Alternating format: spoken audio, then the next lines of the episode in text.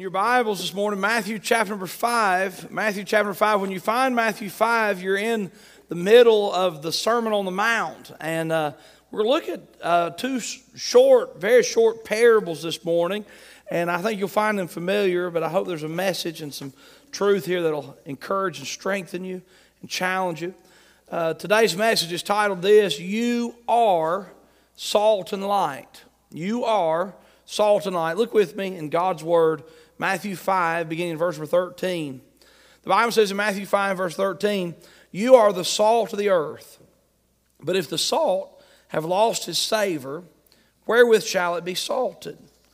It is thenceforth good for nothing, but to be cast out and to be trodden under foot of men. Ye are the light of the world. A city that is set on an hill cannot be hid. Neither do men light a candle and put it under a bushel but on a candlestick, and it giveth light unto all that are in the house. Let your light so shine before men that they may see your good works and glorify your Father which is in heaven. Look what the Bible says in verse 13 Ye are the salt of the earth. Then look in verse 14.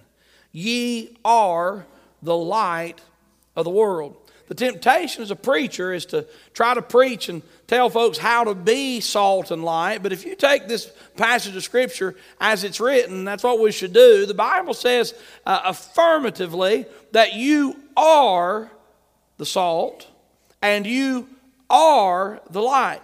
If you're here today and you know Jesus by faith as your Savior, if you're a Christian, you are salt and you are light. You're not only salt and light, but you are the salt of the earth, and you are the light of the world.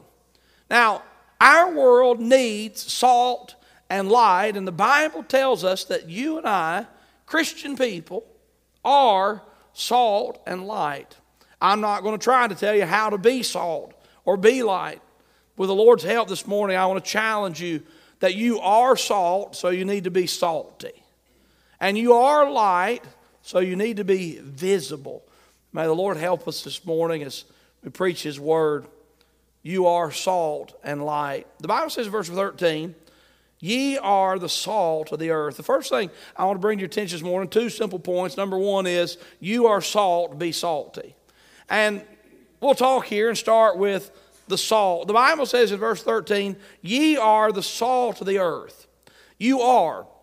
It's a fact. You are the salt of the earth. Do you know that we need salt? Salt is of absolute necessity for people to live. I, did a little bit of research, very little research, like Googled it. I don't want you to think I'm too smart, but I, I Googled uh, salt and survival, and it's kind of interesting. Uh, you hear, you read, folks, and the bottom line is the human body cannot survive without salt.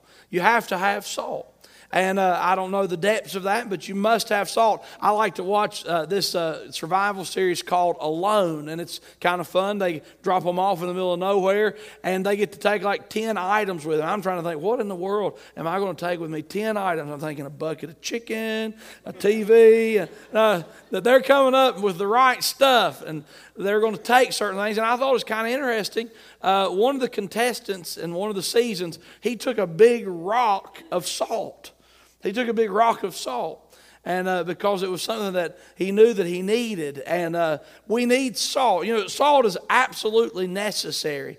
And uh, I, I like to think about salt and when you live where we do you can't help but think about saltville. How many of you how many folks we have here from saltville? Would you raise your hand? How many of you i see those saltville hands. Now look i hope you guys can take a joke because if you're from chilhowie you can't help but do a little bit of saltville joking. You understand that but i promise it's just a joke. But uh, saltville i've got just a few saltville jokes. The only good thing ever came in saltville was 107 uh, you've heard that one i know.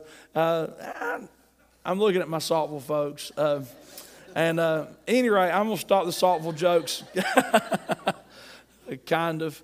Uh, Saltville, you, you, know, Saltville, I've got to tell you something about Saltville. Saltville is a lot more famous of a place than Chilhowie is. I know that breaks our heart, but it's a far more um, uh, fame, I will start to say important, far more famous place than Chilhowie is because of the salt. And uh, the, uh, the salt during the uh, Civil War in Saltville became a very, very valuable commodity. Uh, people had to have salt, and so Saltville became a very popular, prominent place and uh, a stronghold for uh, the Civil War. Pretty fascinating history there. You know, folks come from all over the world to visit Saltville because of its historic nature. I've often wondered how many people go to Saltville to visit and they leave disappointed. I've just always wondered that. I'm, okay, I got to stop the Saltville joke stuff. I actually really do like Saltville, but don't tell anybody. Uh, salt, it's necessary. We got to have salt. And so the, the, Bible and the Lord Jesus is looking at Christian people. He says, I want you to know something. The influence of you, Christian people, is of absolute necessity. Your Christianity and the influence of your faith in your home and in your community is of absolute necessity. During the pandemic, I, know that churches uh, proved whether they were necessary or not. And I felt so strongly during all the pandemic that it was absolutely necessary that the Chilhowie Baptist Church met in as many as many possible ways as we could find and that we continued to work and preach the word and influence lives. You see, we're necessary. Salt is absolutely necessary. Salt's necessary. Salt is a fascinating thing. Salt heals. Salt heals. Uh, I grew up with a bunch of grandmothers, and I'm thankful for that. And anytime you complained about a sore throat or something, you know what you got? Warm salt water to gargle. Ooh. How many of you have heard my voice this morning already? You think, what that boy needs is to gargle some salt water. If that's you, how many of you have already had that thought? I'm sure in the early service, I had about three grandmas that raised their hands. They said, uh huh, that's exactly what I thought. He needs to gargle him some warm salt water. But salt water heals, and salt heals. It's a, it's a healing agent. And I think it's so important that Christian people and churches like ours are doing the work of healing around folks. If we use our salt correctly as the children of God, we can offer a healing help to hurting hearts. It's important that we do. Your salt. Be salty. Salt cures, preserves. Salt prevents corruption. I can't help but think of country ham when I think about salt. I try to always include some food in my message sometimes more than once. You know, the reason we have country ham is before the days of refrigeration, salt was packed on meat and it preserved it. and It would keep it for a long time. And it tastes really good. Salt cures, preserves, prevents corruption. Now, I think it's important that Christian people and churches like ours understand that our saltiness is something that God wants to use to prevent corruption. Look, have you ever noticed that if no one stands up for what's right and good and true, if no one has the courage to be salty in regards to Bible and truth and God's Word, if no one's willing to be salty, you know what happens, don't you? When there's no salt, corruption overtakes with a Christ like spirit, we should be salty. We should prevent corruption in our local government. We should work at preventing corruption in our schools. We should work at preventing corruption around us. And when we are salty Christians, guess what happens? The work of the Christian, it's salty. And salt prevents corruption. Salt also amplifies good and even sweetens certain situations. How many salt on watermelon people do we have out there in the crowd? Salt on watermelon. I see your hands. And uh, I'm not a salt on watermelon person.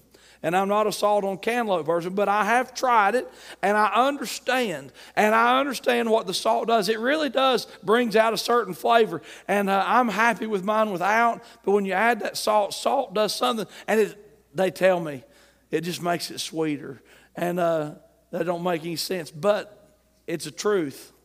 It works. You know that salt applied to the right situation and salt distributed the correct way, salt is a sweetener. And I know for a fact that Christian people, when they are salty in their faith, when they, they stand up for truth and they are used for the glory of God, we can bring a certain sweetness to situations. And it's needed. Hey, look, you're salt. Be salty. Salt sweetens, salt amplifies good. How many of you are like me and you like macaroni and cheese? I told you I missed a couple sermons that I didn't bring any food up in it. So today's the day. How many of you like macaroni and cheese? I've always liked macaroni and cheese. And when I was a little boy, I especially loved macaroni and cheese. And I remember going to Shoney's buffet and getting me some macaroni and cheese. And I was excited. I got me some macaroni and cheese off the Shoney's buffet. They had those little steak nuggets. I loved them things. And they had macaroni and cheese. And I remember getting me a bunch of macaroni and cheese on my plate. I sat down excited to eat my macaroni and cheese. And I got me a spoonful of Shoney's macaroni and cheese off the buffet, put it in my mouth. And I just want you to know something. That stuff is gross. It was awful. How many of you remember what I'm talking about? That stuff's awful. And I was so disappointed. I remember trying macaroni and cheese at Ryan's one time, thinking Ryan's is a really classy place, you know. And their macaroni and cheese was terrible too. And uh, I remember having some macaroni and cheese, trying it one time again. And uh, I said, Boy, this is awful. And whoever I was with, they said, Put some salt on. I was just little. I didn't think about putting salt on nothing. They said, Put some salt on. I remember I salted that macaroni and cheese down. And I'll just tell you, it made a big difference. It was still terrible, but it wasn't near as terrible as it was before. Salt brings out the goodness, amplifies the good. Salt has a purpose. And God says, You're salt. Now, we're not talking just about eating, we're talking about influencing people for the glory of God. We're talking about making a difference in our community. We're talking about raising our children. We're talking about having a family. We're talking about our homes. And God calls us to be salty. You're salt. Be salty. Salt also makes people thirsty. Salt makes people thirsty. You eat a lot of country ham for breakfast. Next thing you know, you're drinking water all day. Salt makes you thirsty. But you know something about a salty Christian? Have you ever been around somebody and they were salty enough that when you're around them, you wanted more of what they had? When you're around them, you yearn to know more about the water of life, which is Jesus. Now, God's people are supposed to be salty. The Bible says in verse 13, Ye are the salt of the earth. You are. If the earth is going to get its salt, it's going to have to come from you. You are the salt of the earth. But, look at the next phrase.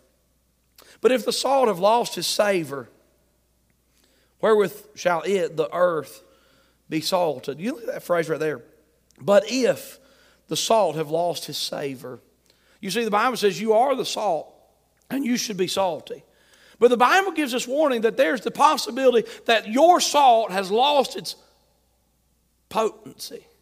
How does salt lose its savor? One of two ways. Either salt loses its savor because it's diluted, or salt loses its savor because it's corrupted. And both ways cause God's people to become less effective and do the work that is necessary through the lives of His people.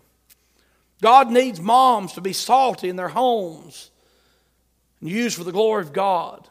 God needs dads to be salty in their homes and used for the glory of God. God needs grandfathers and grandmothers to be salty and used for the glory of God. God needs teens and children, all of us that are saved by faith in Christ Jesus. God calls us to be salty. We're to get to the place where our, our faith in Christ, it has some substance to it and it helps other people. If you think somehow faith in Christ is just so you can have everything you want, you got the wrong Jesus. You didn't get the one the Bible talks about. See, when we put our trust in Christ as by faith our Savior, He makes us the salt of the earth, and we are to be salting other folks. But if your salt's lost its savor, it's because it's been diluted. How do you dilute salt? You put water on it. There are a lot of diluted Christians out there They've let so much other things come into their hearts and lives. They put Jesus so far away and they don't put him first in their lives anymore that the saltiness of their Christian faith has been diluted down to a place where they just don't have the effectiveness that they once did and that they need to have. Diluted. Sometimes our salt's so diluted by the philosophies of the world, and we, have departed from the truth of God's word. Our philosophy, if we leave God's word and we start to believe other things and believe that society is more correct than God and God's word, then we begin to dilute our salt. You may still be saved, you may be a, a Christian, but you've diluted your effectiveness so much that you can't salt any situation. And we need salty Christians. Salt loses its savor when it's diluted. Salt loses its savor when it's corrupted. You know what corrupts a Christian is sin.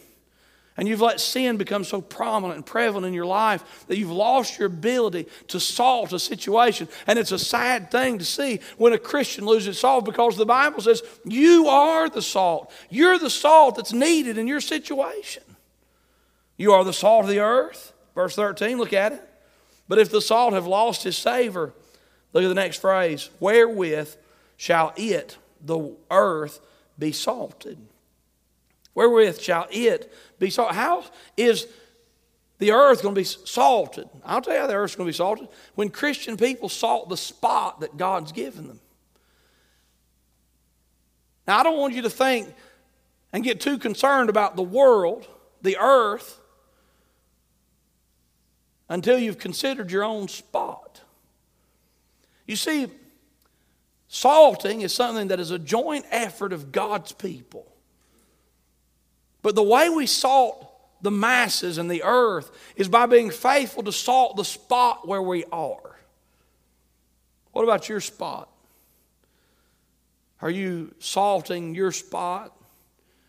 Are you a father that is leading his family to the Lord, to God's word, to righteousness and holiness? That's salt. Are you a mother that's doing the same? Are you a grandmother, grandfather that's doing the same? Are you a Christian young person that's standing up for Jesus in their school and their dorm? Are you a saved person that's living for Jesus before their peers at work? You see, you've got a spot. You better salt it. God's called me to salt the home that I have be salt to my wife and my kids, and a spot that God's not called you to salt. But there's a spot at your world that God hasn't called me to salt. And we need to be salty. You're the salt of the earth. You're the salt in your spot. If your children are going to know Christ by faith as Savior, you better determine with God's help to be that salt. You're the salt. You're the salt of the earth. And if the salt loses its savor, if you are diluted or corrupted as a child of God, wherewith shall it be salted? I want to ask you a very important question. If the eternal destiny of your family is determined by your relationship with Jesus Christ and your saltiness, what is the outcome? God's given you a spot to salt.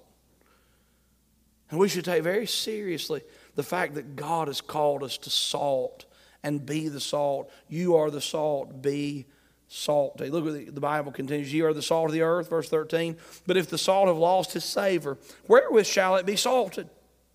It is thenceforth good for nothing, but to be cast out and to be trodden under foot of men. The Bible says a Christian that has diluted, corrupted salt, that salt is ineffective. It's good for nothing. I heard this, I think it's kind of funny.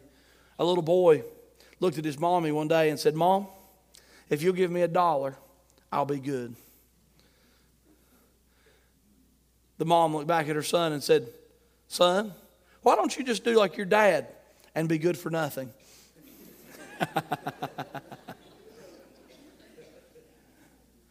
the Bible says that if you've let your salt become diluted or corrupted, the Bible says it's good for nothing. It breaks my heart to think about missing the opportunity that God has given me to influence the people around me. God's not giving me a great big spot to salt, but with the Lord's help, I want to be salty in that spot. I want to set an example for the children that look up to me. I want to set an example for the people who depend on me. I want to set a Christ like example and lead in a Christ like way before the folks that need me to be their salt. And I'm not alone. God's called all of you, if you're saved by grace through faith in Lord Jesus Christ, to be salt. And if corruption has creeped in and your sin is causing you to have no effect or be good for nothing in the lives of the people around you, I pray that God will smite your spirit and convict you of your sin and remind you again of how important your influence is in the lives of the people around you. You are salt. You are salt. Be salty. Number two, you are light. Be visible. So the Bible says, one, you're salt.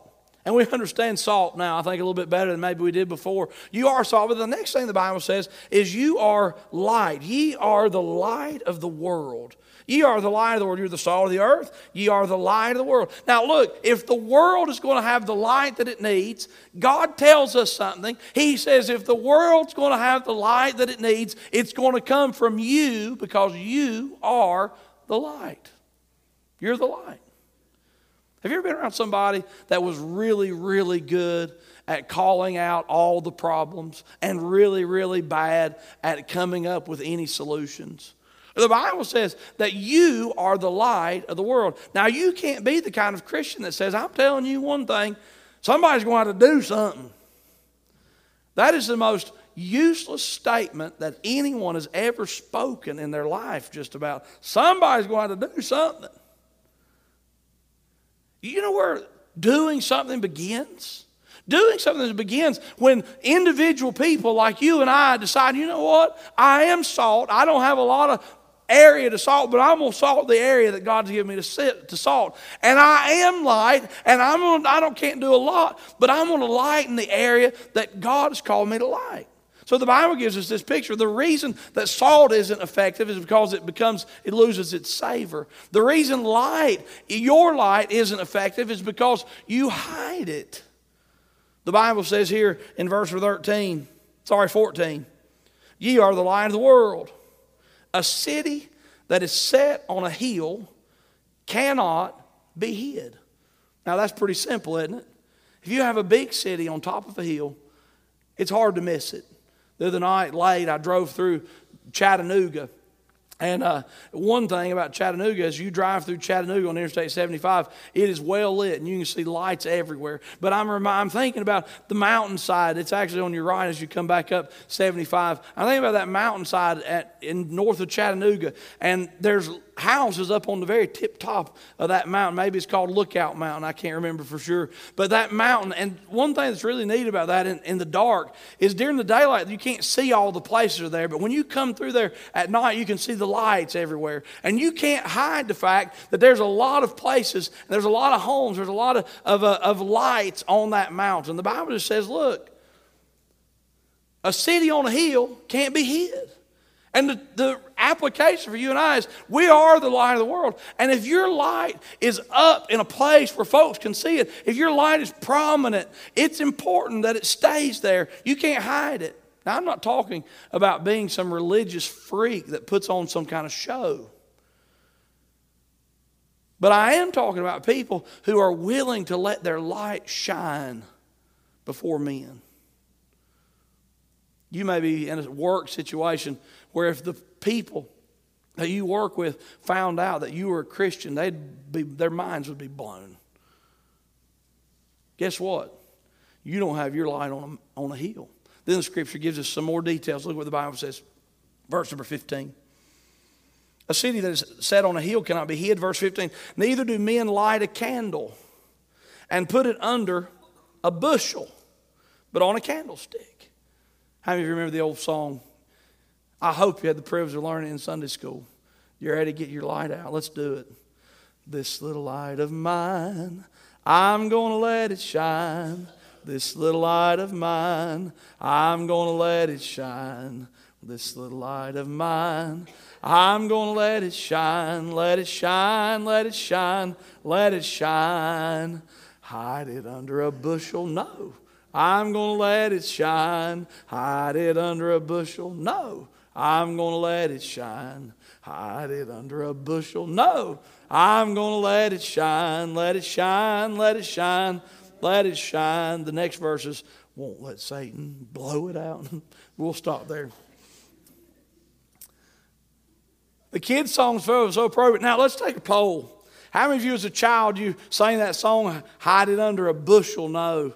You thought it was a bush. There was some bush that you're trying to hide a candlelight. If you're like me, you thought when you sang that song, hide under a bushel, it was a bush. How many of you are like me and you thought it was a bush when you're singing that song? Me too. Those Sunday school teachers are probably going to have to clarify that because I've been wrong about it for a long time. Hide under a bushel is probably not a bush, but it's probably a basket like a bushel basket. And so we don't hide it either way. How many of you believed it was a basket when you were singing that song? You thought it was a basket. You guys must have had better Sunday school teachers than I did. Uh, but uh, I'm just messing. Uh, but the bottom line is the Bible says it doesn't make sense to light a candle. It doesn't make sense to light a candle and then hide its light. It doesn't make sense to light a candle and hide its light. We're not to hide the light of the Lord Jesus in our lives. Through the years, I've met so many people, and they've been dear friends to me. Most of the time, it's a man. There's been a time in his life where he come to brokenness, a certain brokenness, and got the help he needed. He asked Jesus to forgive him and be his Savior, got saved but never would tell anybody. Never would admit his need of a Savior and admit to his family that he had been saved or whichever it was. I've written in my notes something private faith. There's a lot of people you talk to about their faith in Jesus. Please don't be offended by what I have to say. Hear me out. They say something like this Well, my faith is very private to me. My faith is very private. It's something I don't like to talk about. Let me tell you something. I, put in my notes, maybe it's a little bit too much, but I put in my notes private faith, and right beside that, I put a very theological word private faith, and right beside of it, it says baloney. Hear me out. The Bible says the redeemed of the Lord say so. The Bible says, For I'm not ashamed of the gospel of Christ there's the power of God in salvation. The Bible says when you get saved by grace through faith, you'll have a yearning in your heart to tell other people about it. And you may have been deceived into believing that it's some type of manly, macho thing to hide your faith. But let me tell you something there are children and people around you that need your light to shine. You may be the only light they have, and you need to let your light shine where God's put you. It's a tragic thing to deal with families who don't know that their loved one's saved or not because they've never had the courage to speak up and let their light shine. Look the scripture says. Verse number 14 Ye are the light of the world. A city that is set on a hill cannot be hid. Verse 15 Neither do men light a candle and put it under a candle, a bushel, but on a candlestick. What do you do with the light? But on a candlestick. And the Bible says this, verse 15, look at it. And it giveth light unto all that are in the house.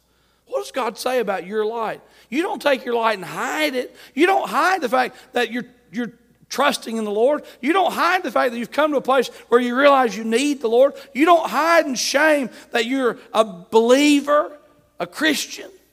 No, if you've got light and you are the light, you're the only light that some people have. If you are the light, you take your light, you put it on a candlestick, and you put it on a candlestick. Why? So that every person in the house can see the light. Let me tell you something I see. I see a candlestick in a home, and the light shining, and I look around the room, around the candlestick, the shining light. I see light that's shining on the faces of children and grandchildren and adults and the people in the house. I see the light shining on their face, and I'm thanking God that there are folks who say, you know what? It may be a little awkward for me to talk about my faith, but I'm going to let my light shine because the people in my house need the light that God's given me. I see the light shining throughout the house, and I'm thankful for people who say it may be a little difficult and awkward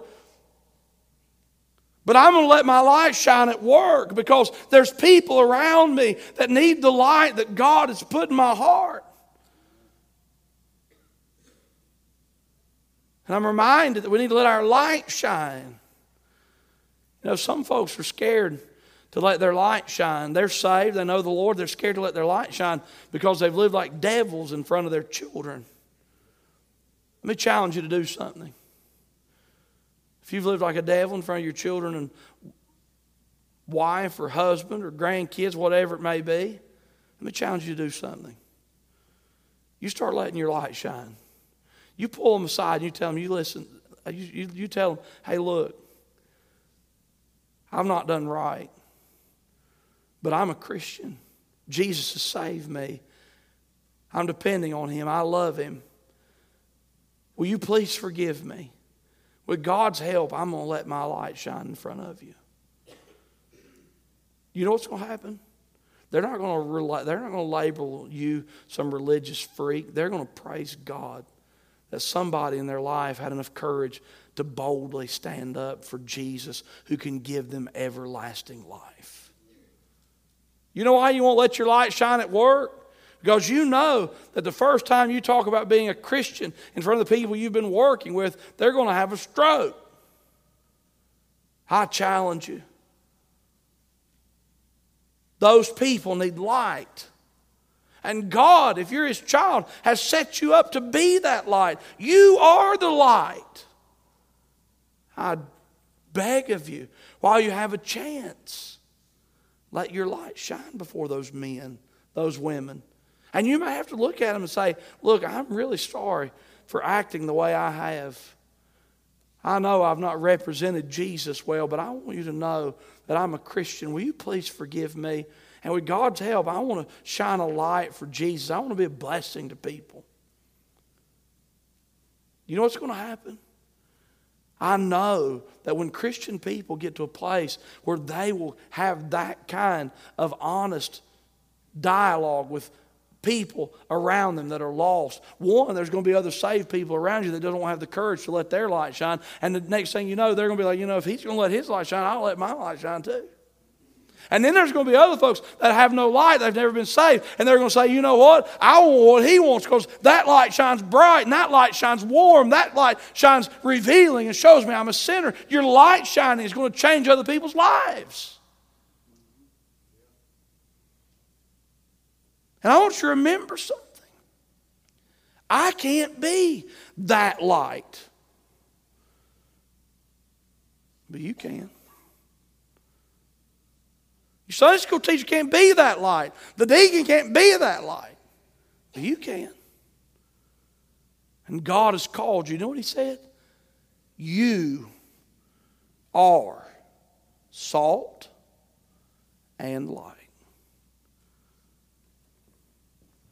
Scripture says it like this Neither do men, verse 15, light a candle, put it under a bushel, but on a candlestick. And it giveth light unto all that are in the house. Verse 16, listen. Let your light so shine before men that they may see your good works and glorify your Father which is in heaven. If you're a Christian today and the people that are nearest to you don't know for sure that you're saved, I want to challenge you. You need to tell your children that you are saved and how you got saved. You need to tell your grandkids how you are, that you are saved and how you got saved. You need to speak to your spouse and let her know, let him know, look, I'm saved. Here's how I got saved. And you need to start letting your light shine. Because I'm going to tell you something this world needs salt, and this world needs light. And there's only one place to get it it's from Christian people.